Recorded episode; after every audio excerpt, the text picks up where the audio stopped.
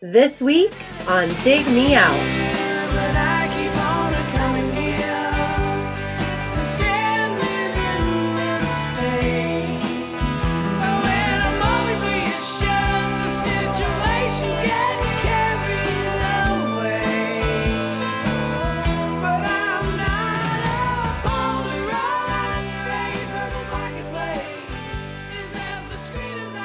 With your hosts, Jason Ziak and Tim Minichi. Jay, we're back again with another episode thanks to our Dig Me Out Union at Patreon. You can help us make the next episode happen by joining us at patreon.com forward slash dig me out. Jay, it's been a while since we've had um, guests on the show that weren't people who uh, either joined us for a, a roundtable or for a a review. Mm-hmm. And so It's been a, almost a year, right? I think so. Was it was uh well we had on uh, Johnny Polanski last year, and um, I know there was some Mm-hmm. Craig- other folks, but Craig Wedren. Craig Wedren. That's right. That was was that last year? Wow, that seems like I think ten years ago. Yeah. That's right, Craig from Shudder to Think, uh, who has a new book out by the way, a, f- a f- collection of photos from his '90s tour days. Oh, that's cool. Yeah. Recently, Jay, we had a poll. It was our February album review poll. Yes. That's where folks suggest records. We put them into a hopper. The hopper goes to our Patreon community, and they vote with comments on which album they think that we need to check out. And this one was sometimes they're close. Sometimes like one vote separates them, and it comes down to the last couple minutes of the poll. This one was not that close. And I want to mention that uh, we've been doing this for what a- just under a year, taking suggestions. This is the only album that's been nominated twice. We've had several artists be nominated twice, but this is the only artist and album that's been nominated by two different people. Interesting. So a lot of interest in us talking about this one. Yes. The winner of our February 2019 poll was the album Soup by Blind Melon. Now, of course, if you have listened to this show, you have probably heard the name Chip Midnight. And that's because Chip, in terms of the founding pillars of this podcast, is responsible from basically season one, uh, getting us, helping us get on the map with the uh, interviews that he did, and then the many roundtables he has joined us for, as well as some review episodes. He is back. We're happy to have him back. Chip Midnight, thanks so much for coming back with us. Thank you so much for having me. Um, obviously, one of my favorite albums, favorite bands of all time, so I'm really excited to talk about it. And of course, Chip knows everybody. so when we told him, hey, that thing you said, if we ever do it, you wanted to be on the show, and we said, Chip, we're doing that thing. And he said, great, I know a guy. So also joining us from I don't know parts unknown. I, I didn't bother to ask because I'm a, a poor host. Christopher Thorn is joining us from Blind Melon. Christopher, welcome to the show. How's it going? Thank you so much. Uh, from Joshua Tree. Excellent. How is it doing? I, I know that during the government shutdown there was some damage done uh, from some people Yeah, you bringing know their. what? I, I went through the yeah, I went to the park a couple times. Danny Clinch was out here with his family, and we hung out a couple times in the park. And I didn't see any of that damage. I read and saw the same thing you're talking about. But when I went there, there was a bunch of rangers, and I said, "Are you guys working for free?" And they smiled and they said, "We're not allowed to say." And I said, "Well, thanks for being here." so Oh, wow. actually, when I was there, there was tons of there was tons of like the rangers were still there watching out for the park, and I didn't see any damage. I like to imagine that they're like Walker Texas Ranger, like you know, heavily armed and like they're just staring people down, like don't mess with that tree, bro. Yeah, It's- they're, it's- they're a little more mild than that, but they have a red hat for sure, and they have a great outfit, so I, I could appreciate a great outfit. Nice. Well, we're excited to have you. This is a record that, like Jay mentioned, has been up for community discussion at our at our Patreon page. Jay and I both have history of this record because we were in college radio at the time when this came out back in 1995. And um, on a personal note, I remember when this record came out. I remember the video. I remember um, getting the record, and I remember also because my, roommate was a huge fan named Charlie. Charlie, I don't know if you're listening, um, but he was the one who introduced me to the band on the first record. And he was like, and th- this was meant in like the kindest way. He's like, I know you've seen that video, and I was like, yeah, I've seen the video, the No Rain video. He's like, you actually need to listen to the whole record because it's way different than that, just that song. And I was like, okay, because and Jay and I were discussing this before the show. Another thing we were discussing, there was so much music coming out in the 1990s that like you would Yeah. see a Yeah. band or an album, and you'd be like, well, I'm, I'll I'll get to that. But then 15 other albums would come out the next week. Yeah, I agree. I agree. So it took me a while to actually catch on to listening to the first record. Chip, I want to ask you, when did you first get hip to Blind Melon? How many hours we have? Well, let, let's, let's All right, try uh, to tell the the- condensed here's- stories. The- Here's here's the quick story. So, um, in the same week, in 1991, I or I think it was 1991, I saw Bret Michaels of Poison do a solo show at the Newport Music Hall in Columbus to about, I would guess maybe 600 people. And then like two or three days later, I saw Nirvana play at Stache's, which was like a 200 seat club, and literally changed my life. Um, I mean, I still even to this day love 80s hair metal, but seeing Nirvana kind of opened my eyes to that there's more than just big hair and leather pants. So became a, a pretty big Soundgarden fan. And uh, I was writing for the Ohio State College paper, and Soundgarden was coming to town. And I had a really good friend from Cleveland um, who has since gone on to a little bit of infamy, um, Kim Saigh. She was on LA Ink for two seasons. Uh, she's a tattoo artist. She was a friend of mine in high school and uh, so I was in college, and Soundgarden was coming to town, and you know I was kind of like the uh, trying to show off and be like the the important college journalist. So I called up A and M Records and I put in an interview request, and A and M kind of laughed and said, "Yeah, um, so this is going to be a front page story for this for the student paper, right?"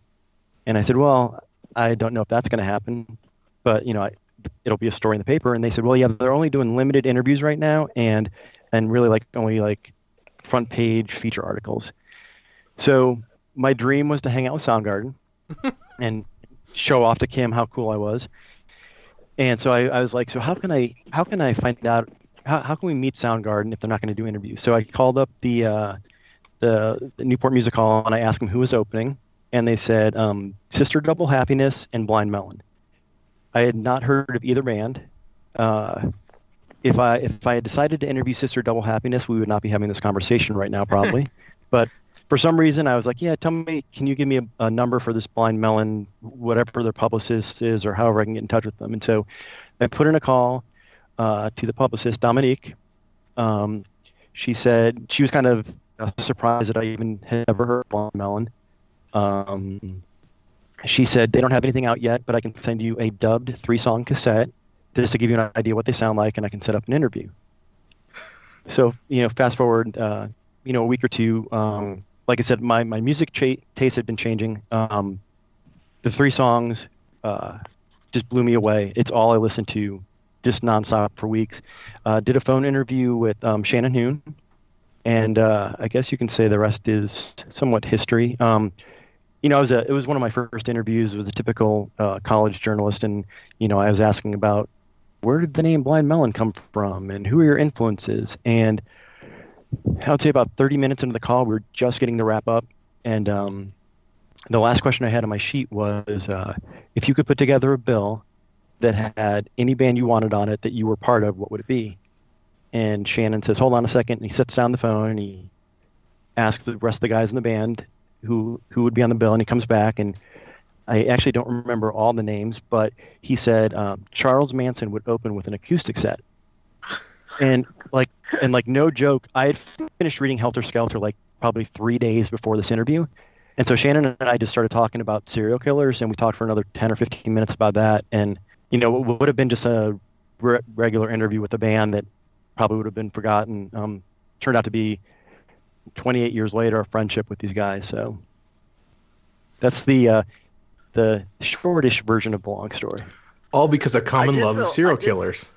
Yes. I, I do feel I do feel a little used though, Chip. I have to say. So basically, you used my band to get to Soundgarden, which Uh, I can absolutely. because I also I also would have done the same thing to get to Soundgarden, but uh, I didn't know that story. That's amazing. Yes. Uh, Yeah. I'm glad it worked out. So Blind Melon came to Columbus on because you guys Blind Melon was doing like a just a couple dates, right, with Soundgarden. We did like a couple weeks, I think, with them. But I think Columbus was one of one of the first dates, and so Yes. you guys was. came you guys came you guys came to Columbus, and I remember um, showing up as you guys pulled up, and I had a Charles Manson shirt on, and I think at first Shannon was probably like, "Who is this guy?" Like, I don't think he put two and two together, and then uh, then we then I introduced myself, and we hung out, and then Christopher, your ba- your van broke down, and you guys were supposed to play, you guys were supposed to play Cleveland the next night, and I think we were all working it out that like I was actually going to drive some of you up, and then somebody else was going to drive you up, but you ended up getting the van fixed. But we went up to Cleveland the next night to see you, and I don't think we ever did meet Soundgarden. That's funny. Yes. That's funny. Did you wind up giving Shannon the uh, Ed Gein book? yes, I did. Oh yeah, Wh- who and then he went on to write the song "Skinned," which I wrote co-wrote with with Shannon. But uh, wow, yeah, cool history, Chip. Yes. And and you know, so I was looking through the inspiration.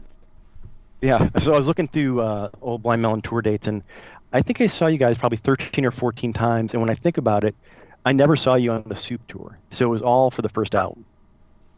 Yeah, we didn't do much touring on the Soup record. I mean, we did uh, a few weeks, and then Shannon passed away. So we didn't. Yeah.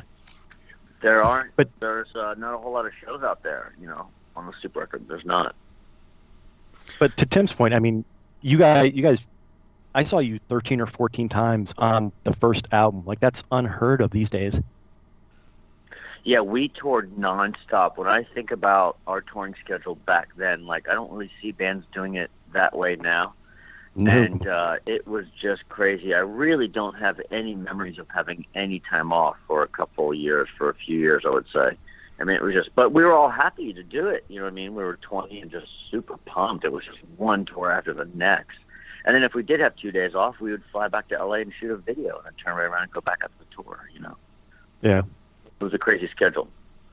Was that Soundgarden tour the first like major tour opening for a, a big band, or had you guys toured before that? That was one of the very first big ones. We, I'm trying to think. We, I think we did a Guns N' Roses tour of Mexico, uh, the whole country. Actually, we did like Guadalajara, and Mexico City and Monterrey, and we went down there and played stadiums with those guys. But I think right after that, then maybe the next tour I think was that Soundgarden tour. So it was one of our first ones. As a matter of fact, I'll never forget the very first night we played a place called Mississippi Nights, which is an amazing place.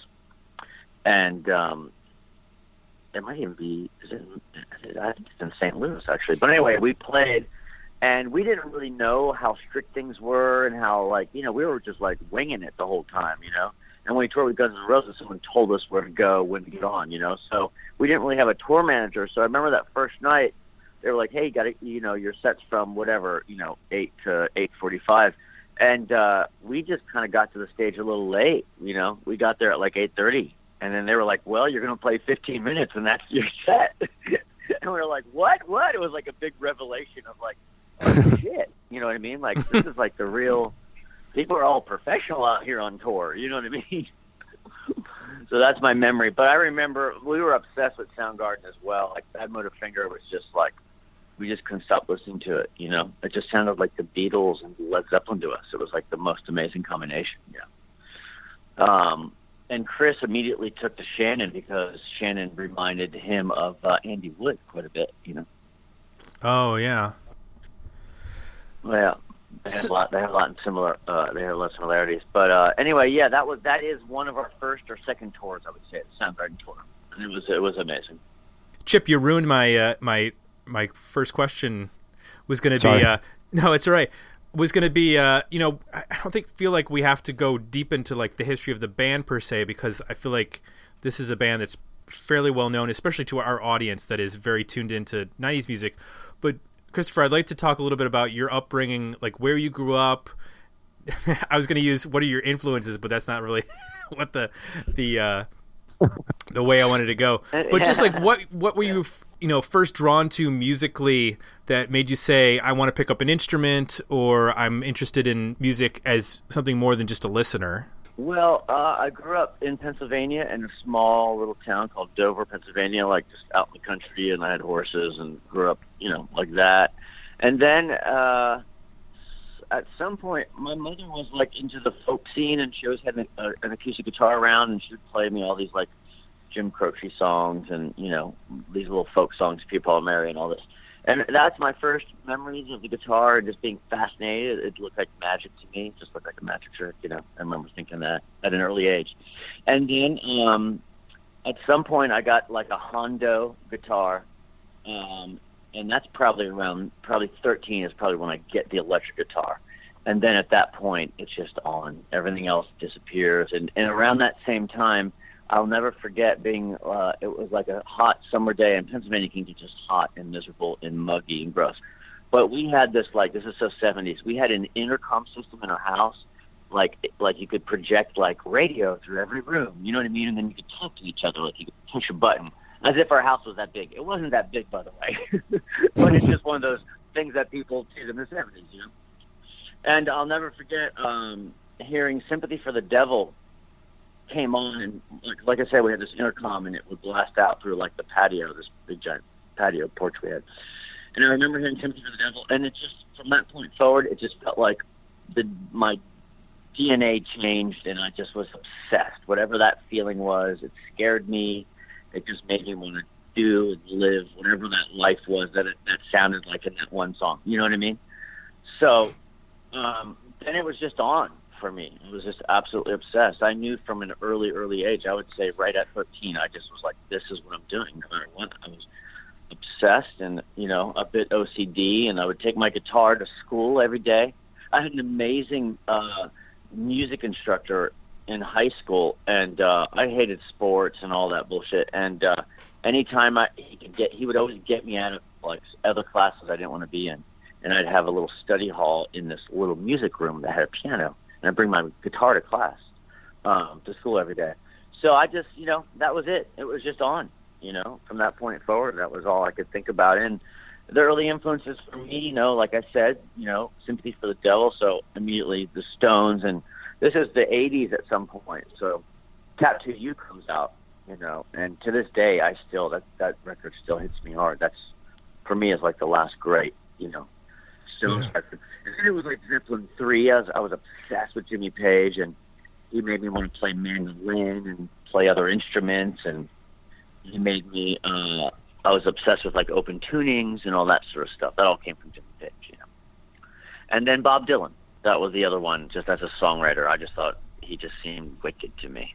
He seemed more punk rock than the punk rock that I've been hanging out in and DC and stuff in the '80s, going to punk rock clubs. I just when I got turned on to Dylan, I was like, well, he seems more punk rock than punk rock, you know. So that's um that's it. Was that was that uh, enough of a like a condensed version of how I got here? so what were some of your early bands? What were those like?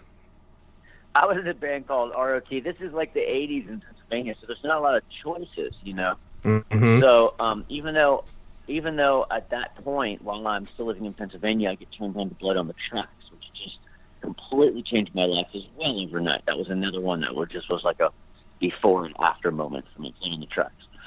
And um, but you know, people weren't listening to stuff like that where I was, and it was all, all metal. It was the '80s, so I was in like a heavy, heavy band called ROT so funny. Um, and we were playing around, you know. I had fake ID, so I was getting into clubs in Baltimore and playing, uh, you know, playing clubs and just loving it, you know. But it wasn't. I didn't connect with the music. I never really felt it, you know. I just felt like Blood on the Tracks and Sympathy for the Devil and Zeppelin Three. Like that's where my that that was my movie. But yet in Pennsylvania, the movie was like, you know, woohoo, you know, like you know, heavy metal. you know what I mean? Big hair and that was still happening because Pennsylvania is always a little behind, you know. and then when I moved to Los Angeles in 1988, you know, the first thing I heard, literally the night I got there, my friend goes, "This is what's happening in Los Angeles," and he puts on the Triple X record, the Jane's Addiction record, and it just it made me not only did it make me feel like the same the Stones made me feel, Sympathy for the Devil they literally are doing a cover of Sympathy for, Do- for that record. So I was like, oh man, I just found my tribe. What is this? It sounded frightening and it just felt new and fresh and it wasn't metal, but it was like the next version of, you know, it just felt like a progression forward, you know. What took you out to LA? Um, I just, you know, like the super cheesy dream, you know, like, hey, I want to do, you know, I want a record deal, you know what I mean? Like the totally cliche. Mm. I was smart enough to know it wasn't going to happen in Pennsylvania. I had a bit of hustle in me. I just fucking was driven. I was driven, and I don't even know why. It just, I just was driven beyond being driven. And at the age, I went to college for two years, York, Pennsylvania College, York College. And then after two years, I just went to my parents and said, "This is just, this is not it. It's not, it's not my path." And I quit college and went to Los Angeles. I had a friend had moved out a couple years earlier, and he was like, "You got to come out. This is it," you know. And and by then he, this one guy named Jake Rivera, actually, he had turned me on to. Um, he was a little older than I was, and he kind of turned me on to like what to read, and what to listen to, and um, so he turned me on to like on the road and like, you know, all these great William Burroughs books, and you know, and um, all those changed my life too, you know. And he was like, "Come to LA," and I moved out to LA, and I placed an ad. There was a music connection. This is before the internet, so there was a how you connected with musicians was a, was a thing called Music Connection. So I placed an ad. It was for free, and I just was looking for a bass player. And the guy who answered my call was Brad Smith. And then uh, we became great friends. And maybe six months later, he called me and was just like, "Hey man, I found the most amazing singer. You have to come jam with us." And I walked in, and that was the night I met Shannon. He played me "Change," and I was like, "You wrote that song?" You know, I had a great song. I was like, "Holy shit, fuck you! That's so good." you know what I mean? I just felt like, oh man, the bar just got raised. That guy can write a song, and he also played me Jane Says too. Huh. Yeah, So there's serendipity right there. Um, and the stars got to line up in his business. You know, the stars got to line up, and they lined up. You know, I met Shannon. You know, I hadn't, I was busy. You know, at that point, I'd also was getting ready to uh, join a band called uh, the Daisy Chamber, which was former members of uh, Jane's Addiction. The bass player was in the band, so I was learning. I was bass in that band, and thank God that I met Shannon. I was like, oh shit, should I should I stay in the Daisy Chamber or should I do this new project? Yeah. And I just thought Shannon was just, you know, and Brad. I just I thought Brad was became, had become such a great friend to me. You know? And then when I met Shannon, I just thought this is exactly the guy that I've been reading about. You know, in all my biographies and autobiographies are good. You know. right. Yeah. So you make the first record, and from what I, I I didn't have the best memory, but it came out. It didn't do what the record label was expecting. They put out some singles, and then No Rain comes out comes out like significantly after. So that About you a have to- year. yeah, it was About like a year. which is crazy to think about now when you think about the time at which albums have to sort of, you know, be out there in the public before they're determined to be successful or not, and how long record companies will, you know, push singles from a record. Yeah. But then you have to go tour it again. And really, if you're a year into a record, you're starting to think, well, now we're going to maybe start thinking about a second record. But then you've got to go tour because you've got this hit single and the album's starting to sell. Had you guys started thinking about a second record at that point? Were you starting to work on material, or did you just put that all off to just go tour and, you know, follow no, I mean, success? We, we we had all been writing, and um, I think that was a big frustration for for us. Is is like, don't get me wrong, we were grateful that we had a hit, but by then we had toured so much nonstop that we just were ready to make another record.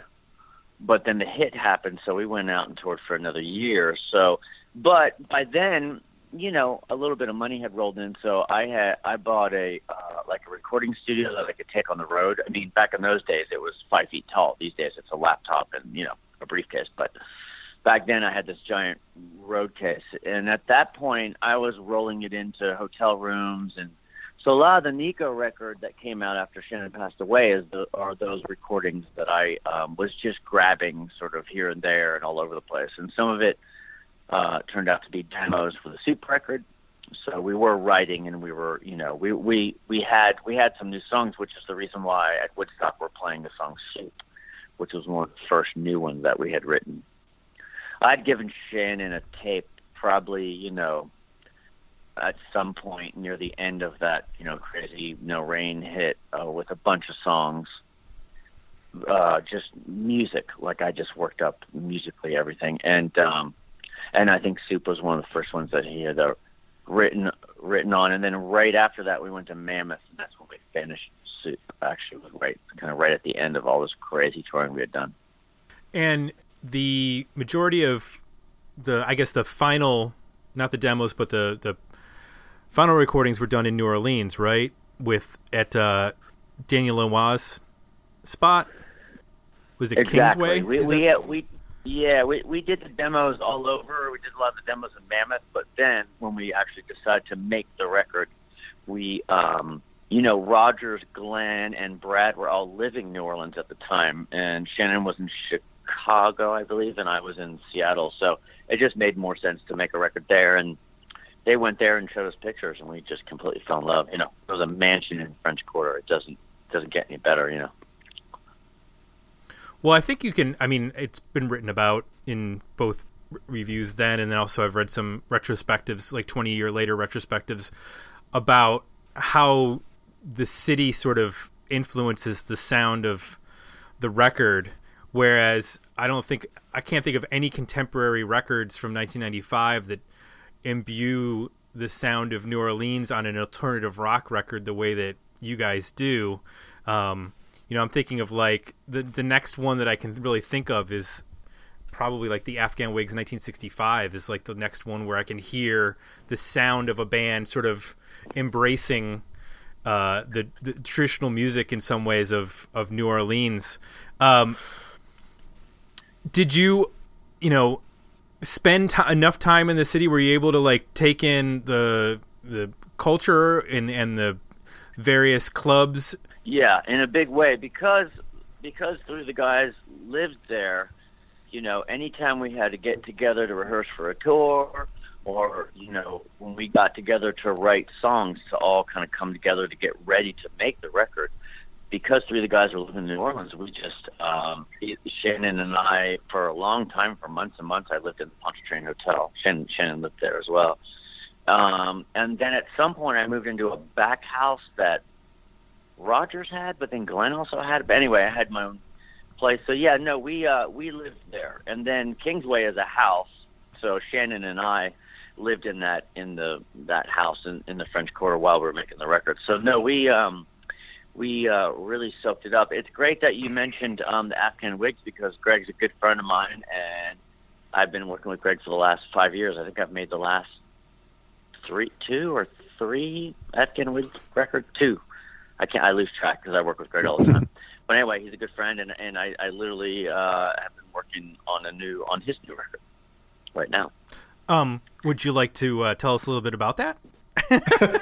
no, not no, not yet. It's it's not it's not for me to tell yet. But uh, it just was a cool reference that you uh, tied in Blind Melon and, and the Whigs because Greg is just a great great friend, and uh, we work together all the time. So it's just nice to nice to hear us in the same sense. Well, we're Jay and I are big Whigs fans, so that's uh, that's awesome yeah, to hear. I am too. He's a friend, but I I'm a fan first, you know. But he's he's a good friend, but I'm a fan.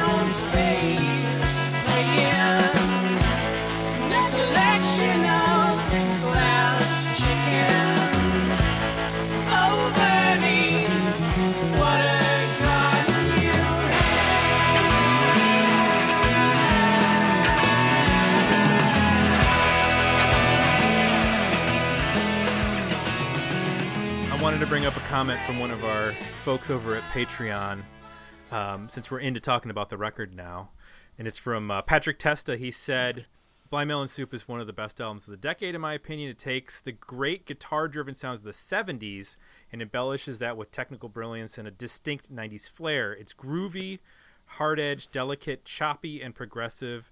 Shannon Hoon harkens back to Robert Plant in an Axl Rose- Rose-ish way, but creates a perfect amount of mystique in his delivery and lyrics. That the meanings seem to be graspable, but ultimately reach out just a bit beyond our fingertips. That's the recipe in popular music that churns my artistic butter. So that was an interesting. Ray- wait, what? Hey, hey I- I gotta- by the way, by the way, what a what a great writer that guy is. Whoever that guy is, that was so beautifully written. I, I, I yeah. right Patrick on. Patrick That is a very fine writer. Chip can agree. Yeah, and so um, back in those days, uh, probably for like three or four years straight, anybody and everybody that I met, the first thing I asked was, "Have you have you heard Blind Melon? And if not, let me let me dub you a cassette or go buy it or whatever." And I'm pretty sure that that's I probably turned Patrick onto Blind Melon. Um, I think I feel like Patrick and one of my roommates were friends. Um, so we kind of ran in some of the same circles at some point back in those days, and I that was a long time ago, so maybe I'm totally wrong, but I we definitely know each other from college and um, have mutual friends, so I wouldn't be surprised if, if I turned him on to that. I, I like what he said. Thanks for the compliment. It's like six degrees of Chip Midnight. It is. Yeah. You're Yeah, related right. to everybody. Totally. Now, I know you don't know Darren Leach because he's in Australia, right? I'll read his comment. Let's see. No Rain was overplayed on Triple J Radio here in Australia. They rarely, if at all, played anything else off the album.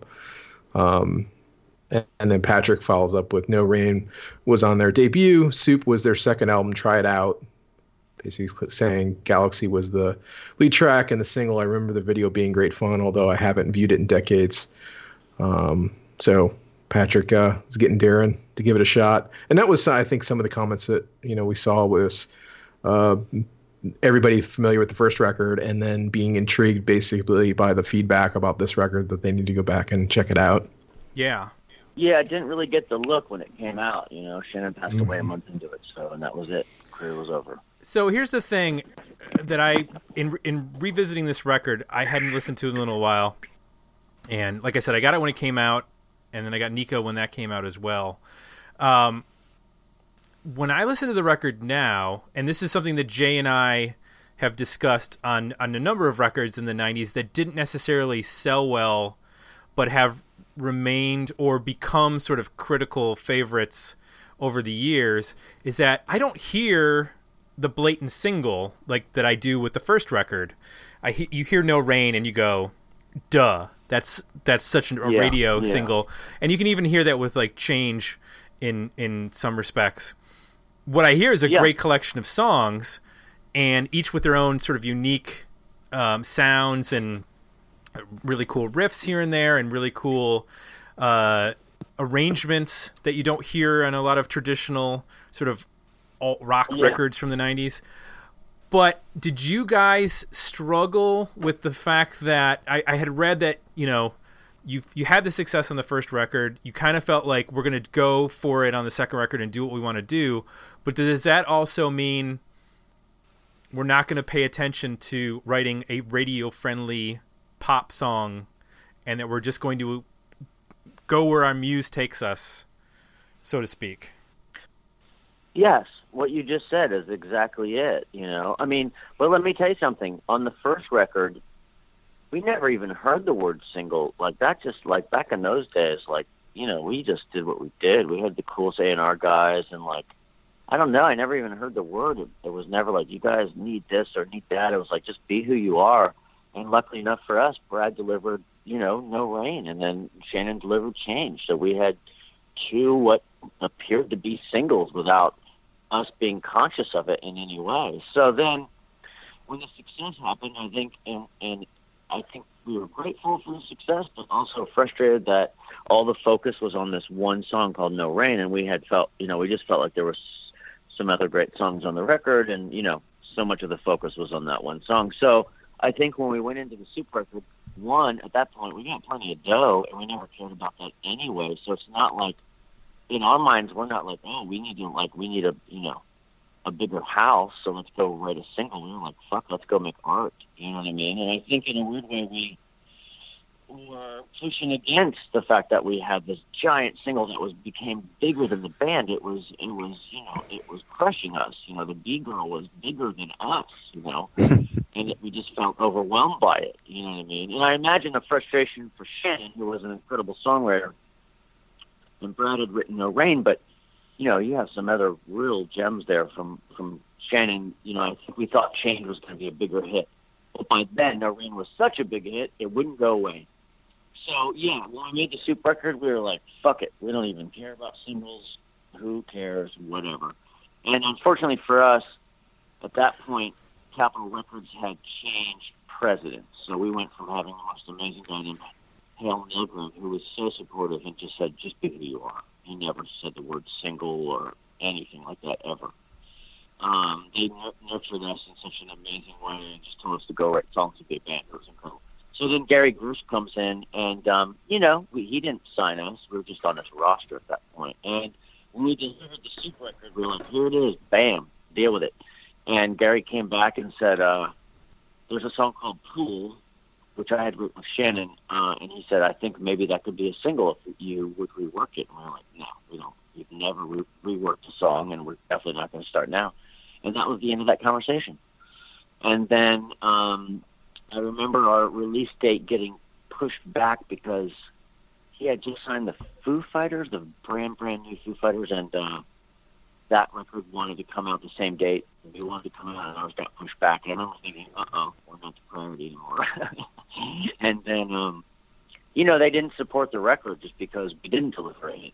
You know, and um, I don't blame them. Now that I'm older and I've been in the business long enough, I'm like, yeah, sure. I mean, if they can't get something at radio, then your chances of them pushing it and selling it for you are going to be a little less. You know, they thought they had something with Galaxie, and but even those songs are weird. They're not normal pop songs. You know. No, Galaxie's not. It was funny because listening to it now and realizing it was the lead single, and I'm like, this is such a weird song. It's got the it's it's disjointed and it's it Totally, changes tempos and it's Totally. Yeah it's but it's a cool song Yeah. and if you're a music Yeah. fan you're like oh this is super you know uh, this is hitting all my Weird buttons and cool. Yeah, but yeah. I can imagine. I mean, this is Jay and I were discussing. If you look at the three month span of when this record came out, so you look at July, August, and September. You've got the you mentioned the Foo Fighters record. You've got the first Garbage record.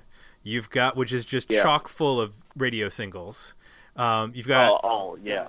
breakthrough records by 311 7 mary 3 dishwalla i mean it is just like breakthrough album and they all have that one key ra- super radio friendly single single that Yeah. even when you're not even factoring in the big artists like david bowie has an album out prince has an album out you know all those types of people I can see why this would just get like absolutely lost because it's a record that takes you have to take time with it and you have to sort of sit with it Yeah. and, and ingest everything that's going on in the same way not to go you know we go back to the Whigs a lot but the Whigs records are not immediately poppy or uh, you know Yeah, no. digestible. You have to sit with those records sometimes, especially I think like Honky's Ladder comes out or not Honky's Ladder. Black Love comes out in 96 and that's a very like dense record compared to what was going on in pop radio and, and alternative radio. It's heavier. It's, Yeah. it's darker. It's heavier. There's more to it. The lyrics are better. yeah, but that doesn't always get to the radio. Ex- yes, exactly. So when I'm listening to this, Yeah. I'm listening to this to like what's like really connecting with me, and I'm there's so much interesting guitar stuff going on, and I'm wondering like, uh, for example, uh, was one of the tracks that caught my ears was uh, "Toes Across the Floor." You're, I think it's you. You're doing this when the when the song kicks in. There's like this guitar lead that goes on. Um, it's getting, I think it's doubled. It's like in the left and right channels. Jay, do you know what I'm talking about with that song? With the, uh, it's like this stabbing guitar. Yeah, yeah, yeah. Yeah, it's and it's hard. There's a lot of instruments on this record too. So there's sometimes things happen where um, I don't know if they're guitars or banjos or mandolins or two, which is kind of cool. I mean, you're pulled in and out. Um, uh, is that how much of that? Who's playing all that stuff? Is a lot of that you? Um, I play some banjo and of course mandolin and walk and, and and things like that. But you know, Roger's I Roger and I just have a way of playing around each other. We don't really talk about it. We don't even look at each other. I just I listen to him and he listens to me, and we just kind of like I try to find a hole, and you know what I mean. We just try to like I don't know. We snake around each other. It's, it's a weird thing. It's I can only do it with him. There's no guitar player that I of play like that with, you know but for some reason it just it just works. I think we were really in tune at that point. Maybe the, more so than the than the first record. I would say I felt like I was really in tune with Rogers and how he played and how I could snake around him. You know. And now tell me why am I alive if I'm home firm and feel the right to lie.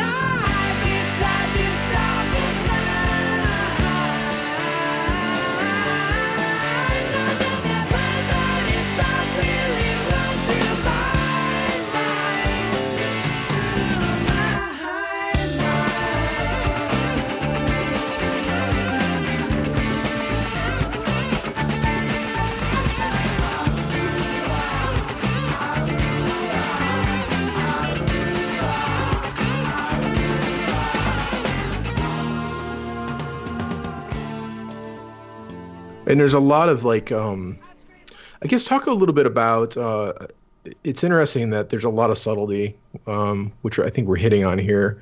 But even within the guitar tones um so you know there's a couple riffs on here like galaxie for example that are if done by other bands they would probably overdo it and it would get overly heavy. Um yeah. with a lot of distortion and like down tuning and i mean that riff could be that's a metal riff. Like if you want to choose to play it that way. Um, exactly but you know what? If your guitar's clean then yeah. it's a different thing. You know what i mean? And that was yeah. Always, i was always i was always uh you know pushing against sort of those metal riffs you know what i mean? Things like that. And for me um given that it's harder to play with a cleaner guitar sound. I would tend to go for the cleaner guitar sound because it just pulled it and they, just pulled it in uh, one step that had like a part cowboy hat. You know what I mean? It was a little more country as opposed to just being straight up metal, and it's all really in the sound of the guitar. You know, you hear this record. The, the, my guitar is really clean at times. You know, it pulls it away from Alice in Chains and Soundgarden and Pearl Jam and all those other guys that kind of have big giant guitars. You know. I was listening to Dylan, so I was playing a Telecaster through a Bandmaster, a 67 Bandmaster. So, you know, I was going for a different sound, even though some of those riffs were straight up metal. yeah, okay, that makes sense. Yeah, because there's always that con like uh, you can hear that pushback. Like there's a tendency there where you hear, um, you know, an idea for something that could get much more aggressive, but then there's a pushback yeah. with the cleaner guitar sound yeah. to say no, no, no, no, like bring it down, like make it more subtle, which is really yeah. cool. Yeah, thank you. One of the things that I didn't pick up on because I wasn't as seasoned a listener back then I didn't have a frame of reference, I guess, was this record doesn't have like a time stamp on it in terms of I listen to a song like Lemonade and that could be straight out of the 70s or some of the other songs they don't have like a time period in terms of the 90s can get stamped with a certain sound um, I completely agree. I don't know if it's in the production or in the guitar tones. It it's both. It's it's all the above, and I have to say I was just obsessed with not sounding dated at that time. You know, because right around that period of time, like the late '80s, early '90s, you have these like digital reverbs. So all those metal bands were going like kapow. They have these giant reverb sounds. that just sounded so dated, you know. And I think we were all in tune to. uh make a record sound like our favorite records, which were all from the 60s and 70s. So we just wanted like a very classic sounding record, you know. And I'm really grateful that we didn't go for because if you listen to Rick Parashar's production on the first Pearl Jam record, you know, giant snare sounds. It's it's it's got one tiny foot in metal. Some of the sounds do, but yet you know they're doing something different, so it feels fresh. But uh, with us, we were like, nope, you know, dry drum sounds. Like everything, I wanted to be everything to be dry, you know, real tight and dry, and um, you know the nuances of all the playing and all that all that stuff going on. So I, I you know, we got lucky. I do remember being real conscious of it. I just wanted something that sounded classic, and I'm really grateful that it doesn't sound dated because, you know, there's still some records from that period of time that are great songs, but when I hear them production-wise, I go, "Ooh, God, that is just so."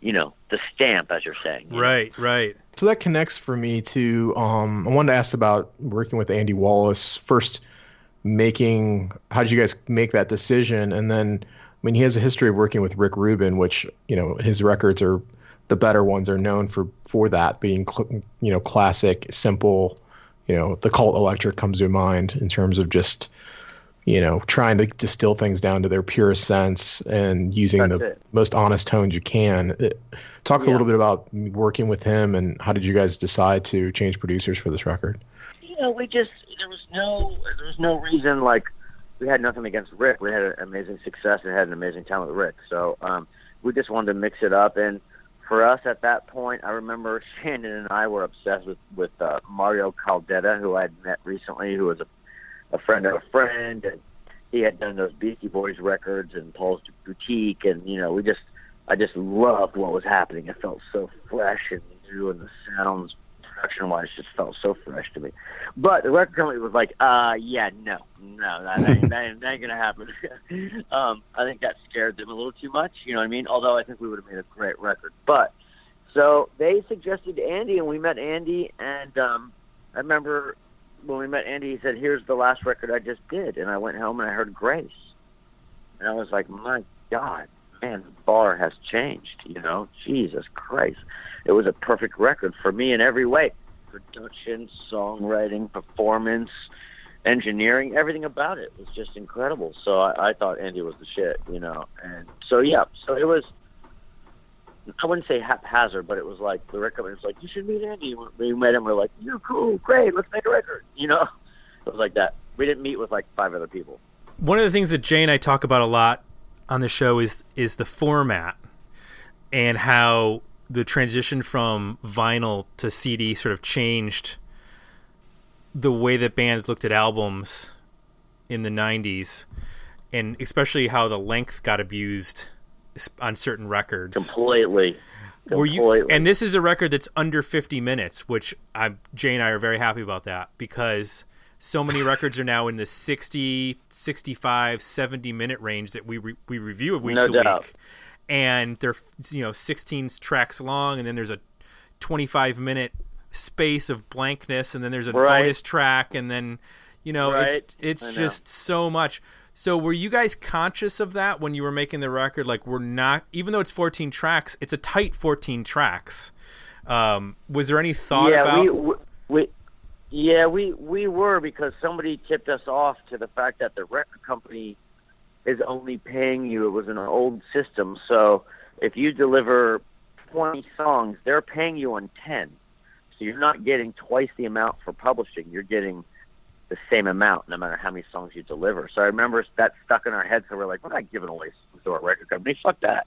You know what I mean? So I think for us, we, we had like slight business hat on. And we were like, we ain't making a fucking long record. Hell no. You got to pay us again. We want a new advance, and we'll give you a new record, and you're going to pay us again. You know what I mean? I, you know, like, luckily for us, Shannon uh, was friends with Axl, so we had been, you know, tipped off to some business things in the business that maybe other bands, you know, I, I wouldn't have known. You know what I mean?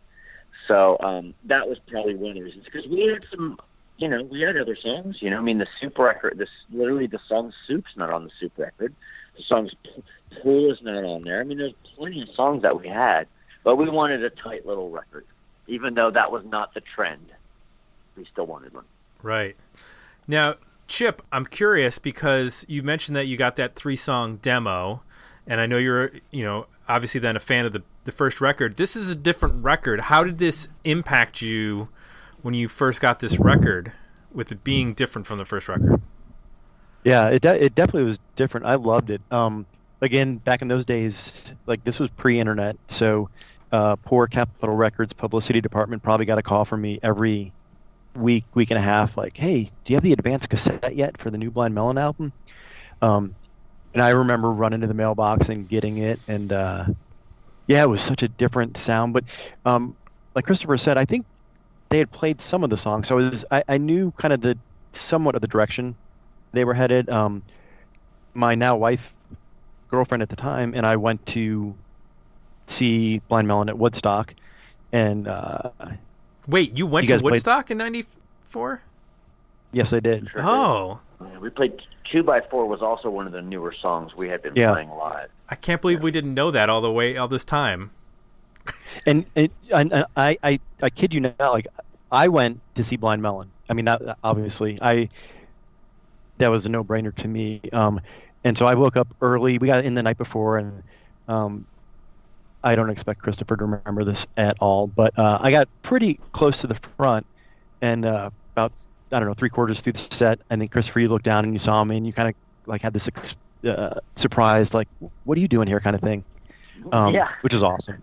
But uh, but yeah, but you, but they played Blind Melon played a couple new songs, so I kind of I kind of knew what was coming. And then you guys also did some dates with the Rolling Stones, and on an off night you played in Cleveland after Woodstock at the college, and uh, I think you played I think you played Dump Truck there because I remember. I remember calling Capitol and asking if that song was going to be on the record, and they were kind of like, "How do you know about that song?" So, um, so I kind of had an idea, That's but but even, but like I had not heard Galaxie or Toes Across the Floor, and those sort of just blew me away with just how what a different sound it was for this band that that I had invested so much time into that it was it was exciting. It was great that it wasn't a a kind of song by song follow up. I'm glad there was no Rain Part Two. I love that you're calling Capitol, talking to some secretary, and she's like, Hello, "Sir, Capitol I don't know if it's going to be on the record, sir. I just work in the mailroom." No, it was a it was a publicist, um, Dominique, and uh, because Who like I said, I way. Oh yeah, and, and and I saw, like I said, I saw Blind Melon probably 13 times, and because there was no internet, I would call be- because I knew they were touring so much. I would call her all the time and be like, "Hey, uh, new dates? Are they coming to Ohio?" And like inevitably, every time I called, she'd be like, "Oh, actually, yeah, they are. They're coming to Cleveland, or they're coming to Cincinnati, or Columbus." So, yeah, we became we became good friends, Dominique and I, for for a couple of years. That's awesome. Can I can I jump in? uh, So. Yeah, I remember I remember too um, the song St. Andrew's Fall. So I remember seeing Blind Melon towards the oh man, I don't remember when touring cycle. It had to have been kind of towards the end of the first album tour up in um, Detroit. And coincidentally, it was the same time that Soundgarden, like I had an advance cassette of Soundgarden's. Uh, why can't I remember the name? down on the the upside. Super Was that the one that had Which is which? What song? Ty Cobb? Uh, that's on down on the upside. Yeah. So we listened to it in advance cassette on the way up to Detroit, and then, uh, and I don't know if it was like that same visit in Detroit, but I remember Shannon after the show telling me that didn't you guys like watch somebody jump off of a building in Detroit? We did. and that's what Yeah, that's what that song's about. And that's what inspired we, this uh, song, right? After a show one night, we saw a girl commit suicide. She literally swung. She just did a swan dive off of a building across from our dressing room. We could see her from the dressing room. So I Wow. did know. I mean, I, I I knew the story behind that song, like when it came out, and you know, it was like, wow. Like I remember hearing the story shortly after it happened, and then and there was a song about it. Yeah. Yeah.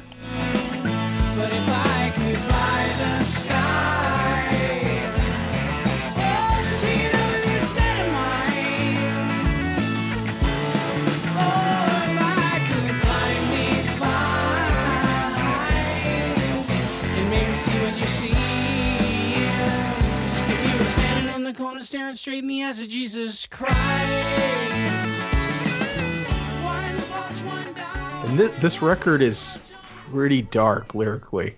Like I think it's a little on the surface you don't quite get it uh, that it's that dark until you start digging into things. Um, is that a pretty good reflection of where you guys were at the time? I mean, there's some Yeah, I think you're totally Yeah. accurate. I mean, you Yeah. know, absolutely. You know, we, uh, you know, we're having time of our life because it happened for us, but there was a lot of drugs around, and we weren't always getting along, and it just was, you know, we were making fire for sure, but with that was uh, a lot of crazy. You know, there's a lot of crazy. There was a lot, a lot, a lot of crazy around that New Orleans record. I mean, it just was. It was just crazy at all at, at all points. So yeah, and you know, you can hear Shannon struggling. You know, he knows he's a, you know, awful addict, and he's you know either in rehab, out of rehab, you know, breaking sobriety, in sobriety. You know, he's going through a lot. You know what I mean? And then on top of that, you're like a 20 year old kid, and you have a bunch of money, and you're buying a house, and you know,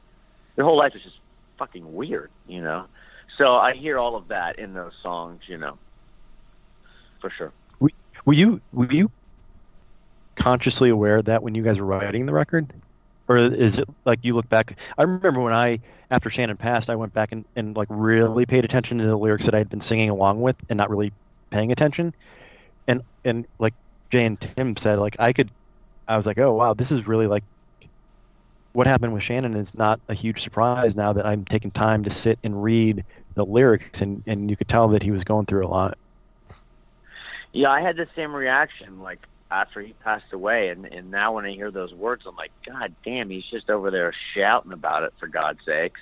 And it was just such a normal part of our day and a normal part of our you know crazy existence that it just didn't seem crazy. I remember waking up, not you know w- waking up at whatever you know two o'clock in the afternoon one day and having breakfast in the kitchen and Shannon's still up from the night before, and he's cooking cocaine on the stove as I'm pouring my milk in the kitchen. And, it, and at, at no point did I think, well, this is weird. I just was like, hey, man, okay, cool.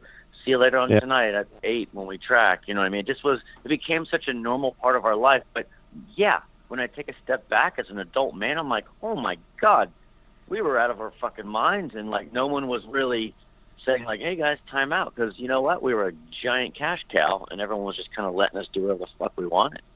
You know, we kind of knew that. Shannon definitely knew it. You know what I mean? Yeah. Um. So yeah, I, I definitely see it in, in a different way now when I hear those lyrics and, and and read it. But I do know in the moment, it was just crazy crazies at all times. But we had lived in that crazy crazy for so long, it just felt like a normal day to us. But now when I look back, I go, that was there's nothing normal about that. Yeah. Uh, unfortunately, I think that that's the tale of so many bands that they get success and they get that free reign from the people around them, and they a lot of bands implode that way. I mean, the fact that It you're still a- able to make a record and put out material, some bands don't even they self destruct so much they don't even get to that point.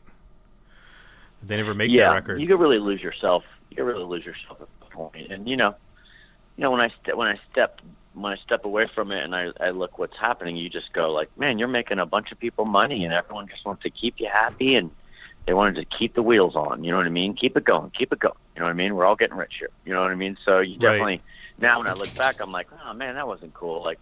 But whatever, that is the business, and that's kind of what you sign up for. But uh, you know, you can get lost in that, and and it can not work out for you. You know. Um, but much- I also felt like we were making great art. You know what I mean? So I wasn't complaining at the time. You know, I- I knew we were getting pushed and we were working what felt like all the time. You know, but I just felt like we were. I don't know. We were really firing on all pistons when we were making that Soup record. I mean, as crazy as we were, and the amount of drugs and all that, we were really efficient. When we got together, we were getting shit done and writing songs. You know. Jay, were you gonna say something? Uh, I was just going to ask, um, just to clarify, how much time between when you guys meet, the band forms, and uh, No Rain finally breaks? How much time is that? A couple years? Well, ooh, God, that's a good one. Um, you know, we we took a good, you know, the record company was so cool back then. You know, we got a record deal, and they were like, "You guys have no songs, and you're barely a band, so go hang out in the house." And we went to New Orleans and all hung out for a few months and wrote songs and did, you know, did little dates here and there, tiny little clubs. We we were just kind of getting our crap together. So that went on for a good, I don't know, maybe that was like eight months or so and then um, we made an EP with David Briggs that never came out because that just wasn't so happening. And then, so yeah, maybe it was a good year before we even made the first record, Mm-hmm. you know. And then, um, and then we toured for a good year and then some, probably before No Rain ever was a hit. you know? Wait, so it's that's still relatively quick. I mean, to go. I mean, you essentially know each other for two years, and then all of a sudden you're you're basically operating as a business. Like at this point, like we're Yeah, all it making great. money at this, and now we have a bunch of responsibility, and we have to like figure out how we're gonna make art and make money after only Yeah. knowing each other for two years. That's kind of crazy. Yeah, yeah, yeah. No, it it, it, it, it it was. There was a lot of transition for us, and you know, things change the second the money comes in because you're like, oh, that's what that means if if I get that much on that song, and you get, you know, like all that kind of changed the way we wrote songs together, and everything kind of changed, you know. And honestly, when I say to people, you know, when you go on the road, like one year on the road is like 10 years, man. It's just, you live 10,000 lifetimes when you go on the road. It's just, it's, you know, you really do. So you come back real different people, you know. So, you know, for that couple years of touring, you know, before you're making the soup record, you're just different. You're different in every way. So when people ask me, like, why does the soup record sound that way? I'm like, I don't know. We, we never were really together enough to sit down and discuss how we were going to sound. That's just who we were individually at that point, and that's just us in a room together. We were writing individually at that point, but when we were bringing the songs in, they'd get worked up in a in a really cool way, and everyone would be a part of them. You know, The, the other thing though too I is think that's why the record's so different. sorry. Um, even before the first record came out, though, you guys also did the 120 minutes tour. So you, I, I saw you a couple times before the record even came out. Like you guys were on the road pretty heavily even before our record was out. Yeah, we did six weeks uh, with Rick Parashar in Seattle, the very beginning of our record. And then, literally in the middle of making our record, there was, "You got the 120 minute tour." So we went out on a tour for six weeks, and then after that tour, we we, we came back and cut basically the back half of the record. Um, and we were a real different band after just that one tour. You know what I mean? Yeah. And um, but uh, yeah, so we were we were it was just nonstop. You know what I mean? That's not normally normally people don't leave for a tour in the middle of a record, but Yeah. it just worked out that way, and it was an amazing opportunity. Um, so we Jay and Tim, do you, do you guys know that tour? Uh, I don't. No. Who was It on was- it? Big Audio, Big Audio Dynamite, PIL. Oh Live. yeah, yeah, yeah, yeah, yeah. Yeah, they played it in Dayton at um, I think Hara Arena maybe. Yeah. Dayton. Probably if it was Dayton, yeah. That's the big spot, or it was. Yeah. it was cool and now that looking back on it i realize what an incredible uh what incredible innovators they were like i remember seeing big audio dynamite i was like what's that dj on stage like what the hell like what you know what I mean? get that guy let get that guy off the goddamn stage how stupid and then you know and this is like man this is 91 i mean you're talking about a good long time before you know Incubus and all those bands have DJs on stage. You know what I mean? You're talking over 10 years. You know what I mean? So they were ahead of the curve. Um, we were taking ecstasy like every day, and they had a DJ, and it was a dance party, ecstasy, ecstasy, ecstasy party every night. That was that tour. Okay, that was de- that's definitely very '90s for a, a Totally, of course. So, in researching uh, the sort of, I guess, I wanted to see where the band is across the modern distribution systems. Because sometimes Jay and I are amazed at bands that are not included in streaming, or you you know we'll ha- we'll have random artists where certain albums won't be available, or that sort of thing. Yeah. And when I went to Yeah. Spotify for the band, No Rain has 125 million plays. Um, that seems like a lot to me. It also has 30 million views of uh, no of the video for No Rain. 31 million, sorry, went up a million since I looked. Uh, on YouTube do those sorts of things actually make any sort of impact? I know there's a, a huge fight between Spotify and the, you know the Yeah. streaming services um, in terms of what they're actually paying and then who's actually seeing that money. Um, so is I guess you know Jane, I'm curious is is that something that you're actually seeing any benefit from from having your video on 30 Absolute- million times? Okay. Yeah, yeah. I mean, absolutely, absolutely. Yeah, yeah. The money, you know, we never sold our publishing, so we, we own our publishing. So anytime somebody streams it, we're getting we're getting directly paid, as opposed to going through somebody else who's getting paid first and then us getting paid. You know, so um, although part of it does go to the company, but um, but yeah, no. I mean, I don't understand all that stuff, honestly. Like, you know, I have a son who's 13 now, and he goes like, "Whoa!" Like he tells me I should be impressed with those numbers, which I don't really understand. Like you know, your Spotify numbers are this. Wow, that's great. I like I'm like I don't understand that at all. but okay, I'm just gonna write songs. I don't, you know, it doesn't mean anything to me other than I think that's cool, man. I'm really blown away. I'm really flattered. I mean, I'm grateful people are still listening to that song. It blows my mind. When I do compare it to other people, when I didn't understand it, someone's like, "Well, compare it to this or that." I was like, "Oh wow, yeah." People still listen to that song, you know. I think some It's people get thrown off on the numbers because they think, well, if it's one stream, it should be worth X amount of pennies. And you're like, well, you have to think of it as like a radio station. Like, if a radio station plays your song at like five o'clock and a hundred thousand people hear it, that's only still only one play. And as opposed to Right. a radio station puts you Yeah. into heavy rotation for weeks and weeks on end, and those hundred thousand people hear it over and over again, it's it's a little bit different. I understand the confusion. I don't think that necessarily, you know, there's the current thing with Spotify and some other places arguing that it's worth point zero zero three and not point zero zero four. Yeah, You know, yeah. that that to me gets a little ridiculous. Yeah, those numbers are crazy. Like it says monthly listeners 2.5 million. And I'm just thinking like that's a crazy number for a band that put out 3 albums in the 90s.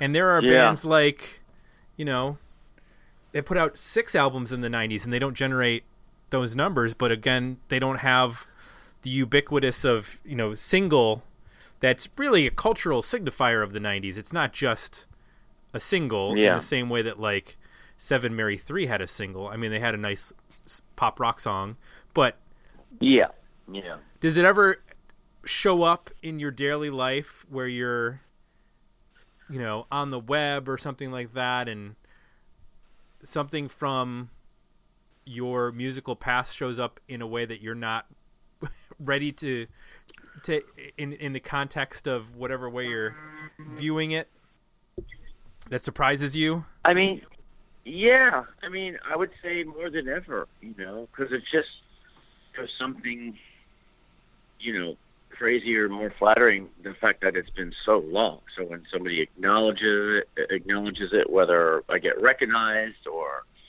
you know, you hear the song somewhere or whatever, it just still to this day just makes me go, really? No kidding. you still know about my band? You know what I mean? I still I still have that reaction every time. I'm I'm always just like just blown away. You know. I had no idea. I mean, it's what you want when you're 20 writing songs, but you don't really think it's going to happen. You know, you don't really think anyone's going to care. But I'm just grateful people do. You know, Shannon was a real special guy. He wrote incredible songs. He was a he was a one of a kind. I mean, Chip Chip knows this more than you know, probably more you know more than most because he spent some time with him. But he wasn't.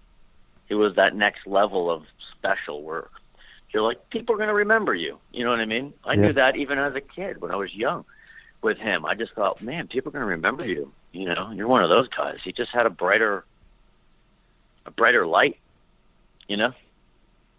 Yeah, definitely. I he was always like quick with a hug. That's what I remember. Always big smile on his face. Like yeah. Um, Yeah. Tim, uh, Tim, are you familiar with Saint Lenox? yeah Saint Lenox is a is a guy who started off in Columbus and has moved to New York City and puts out some records through a local Columbus label. Um, if you look at his SoundCloud page, he actually, and and he's one of the most unique artists I've ever heard. Um, Uh, yeah definitely I don't know how to describe it. It's just very unique. But he he does a cover of Sleepyhouse from the first Blind Melon record. That's Oh, it's, wow. it just shows like kind of the, the influence. It's it's uh Christopher. I'll send it to you. It's uh definitely an Yeah, I'd love to interesting take, but um yeah. Have you have you been asked to uh, for that song to be used for things that uh, you've declined, movies, commercials, um, or any song? I mean, there's a couple that uh, You know, I could see with uh, all the I, I just saw Captain Marvel, which is you know half of the movie's n- '90s nostalgia and music. So Yeah. there's definitely going to be a big run of that as we go forward the next couple years. We've done a couple things like that. We don't we don't do a ton of that, you know, because we own our own publishing. We don't have somebody all really out there kind of hawking it for us who has Mhm. skin in the game, so to speak. You know what I mean? Um, so you know, but yeah, you know, we we do stuff here and there. You know, when it comes up, it comes up. We're not aggressive about it. I think we've declined a thing or two that didn't make sense, but if something's cool and makes sense and it doesn't feel like it's getting overused and it's not like a commercial for like the new, you know, whatever, you know, something that I wouldn't agree with, so to speak. Mhm. You know what I mean? Yep. As long as it's not something like that, you know. But we don't do a ton of those, you know. Like Crest approaching about mouthful of cavities or something like that.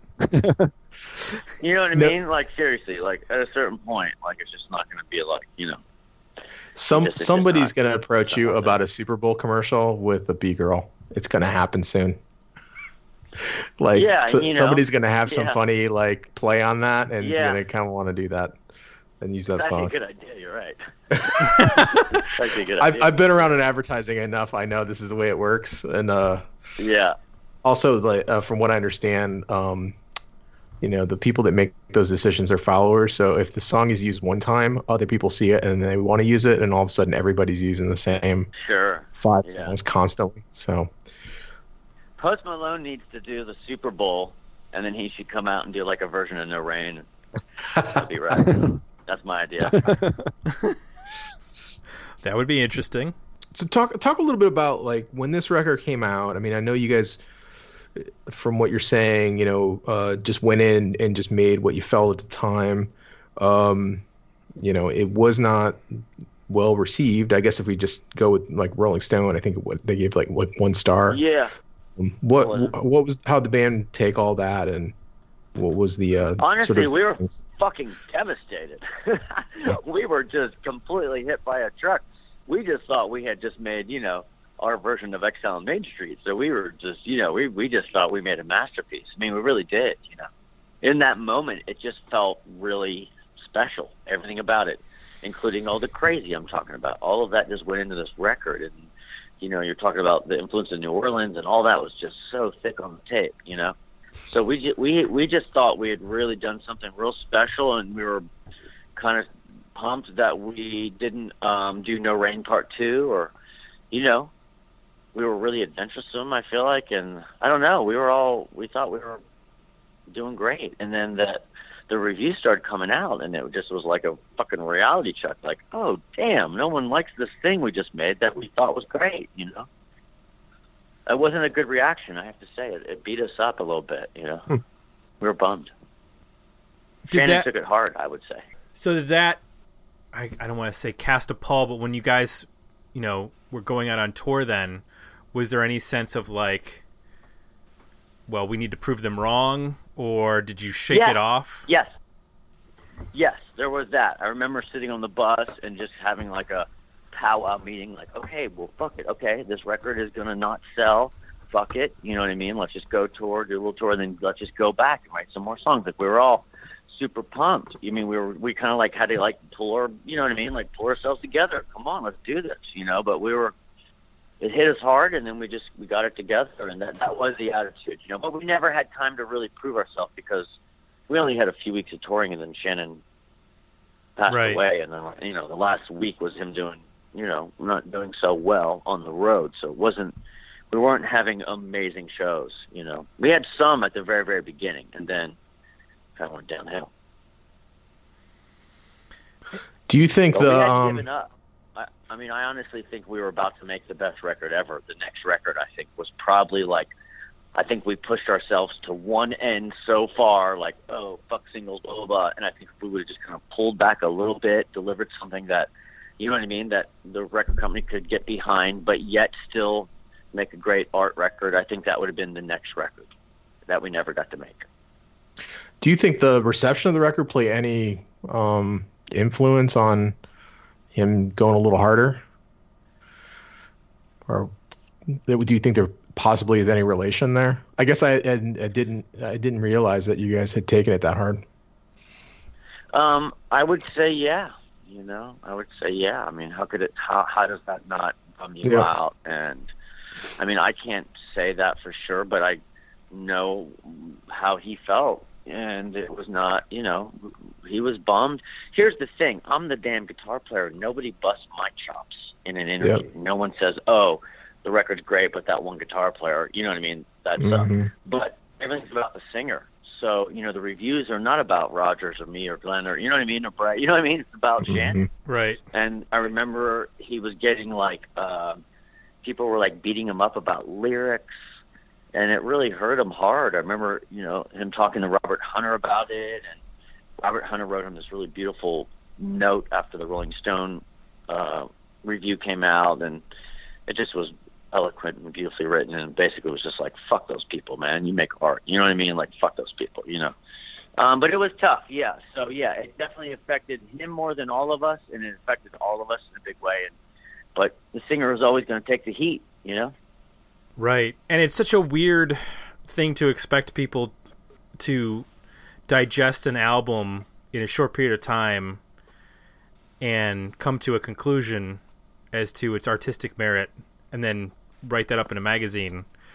Whereas, you know, in a lot of cases, not just with albums, but with movies and books, it takes a long time to digest them and it takes a long time to grasp them in their Well, think about how messed up. I mean, and this is not to toot our own home, but that's this is one of the reasons why we do the show. Is that um, think about that cycle? That is just so bizarre. Um, in that there's this cycle of you know the a record comes out, everybody sits on it, does their review all at once, and then it's basically like thumbs up or down because that starts a whole chain reaction of one the obviously the band and their feelings about it, but then also like the label deciding how much more they're going to invest in it.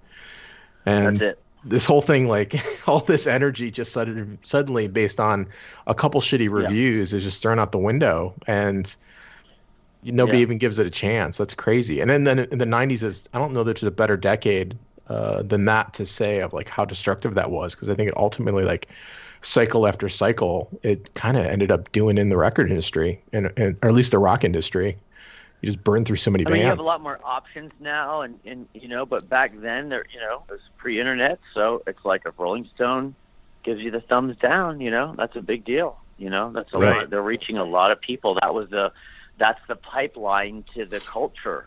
You yeah. know, Spin is the pipeline. Rolling Stone's the pipeline. Details, smaller pipeline to the culture, but Rolling Stone was the, you know, had the biggest pipeline. They're telling you what's cool and what's not cool.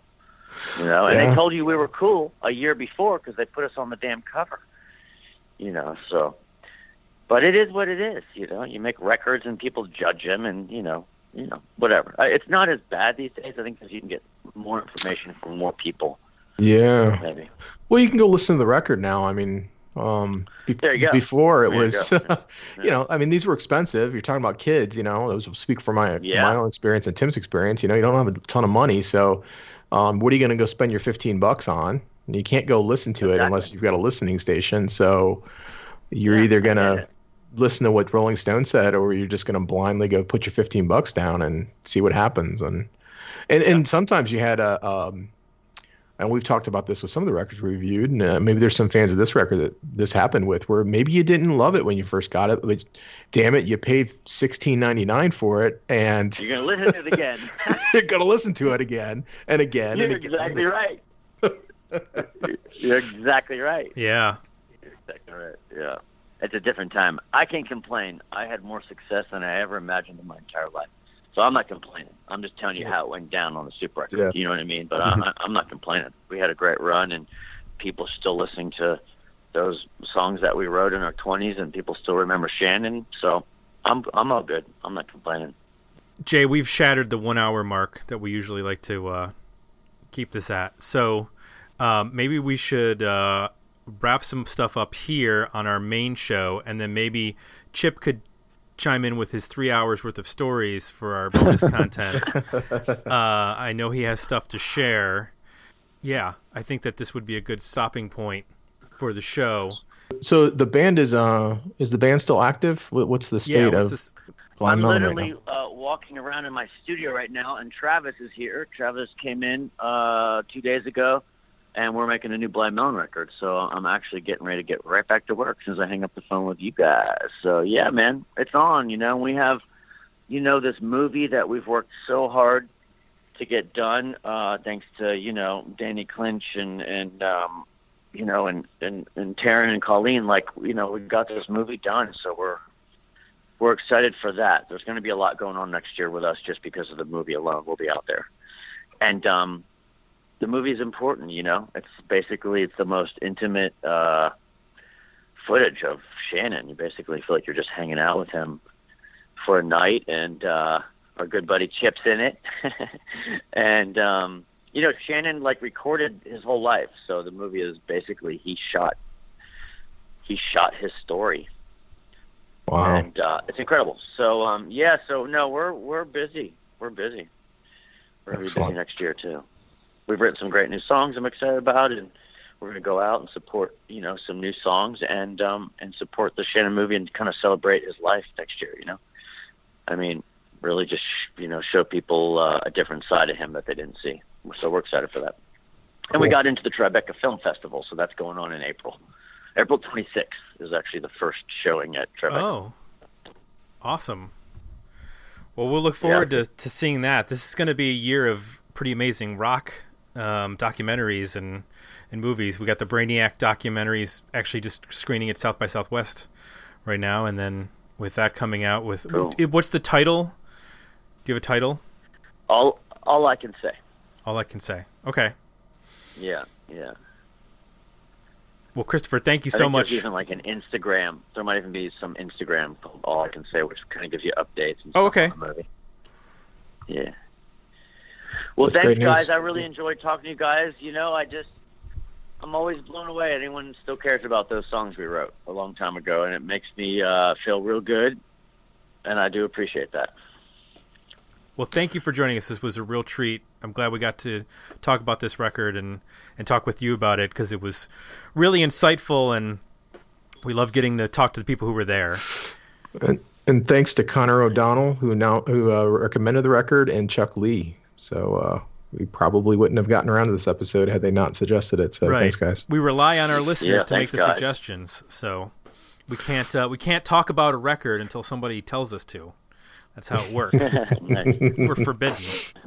And of course, thanks to Chip Midnight for coming back on the show and, and talking about this record with us and and um, all the stories he's going to share with us coming up Of course.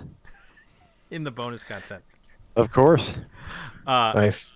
Patreon.com forward slash dig me out. That's where you go. Also, iTunes for feedback. And uh, yeah, for Jay, I'm Tim, and we're out. And we'll be back next week with another episode of Dig Me Out. Thanks for listening. To support the podcast, visit www.patreon.com forward slash dig me out and become a monthly subscriber at www.digmeoutpodcast.com where you can find links to our Facebook, Twitter, and Instagram pages, as well as our merchandise store at Zazzle.com.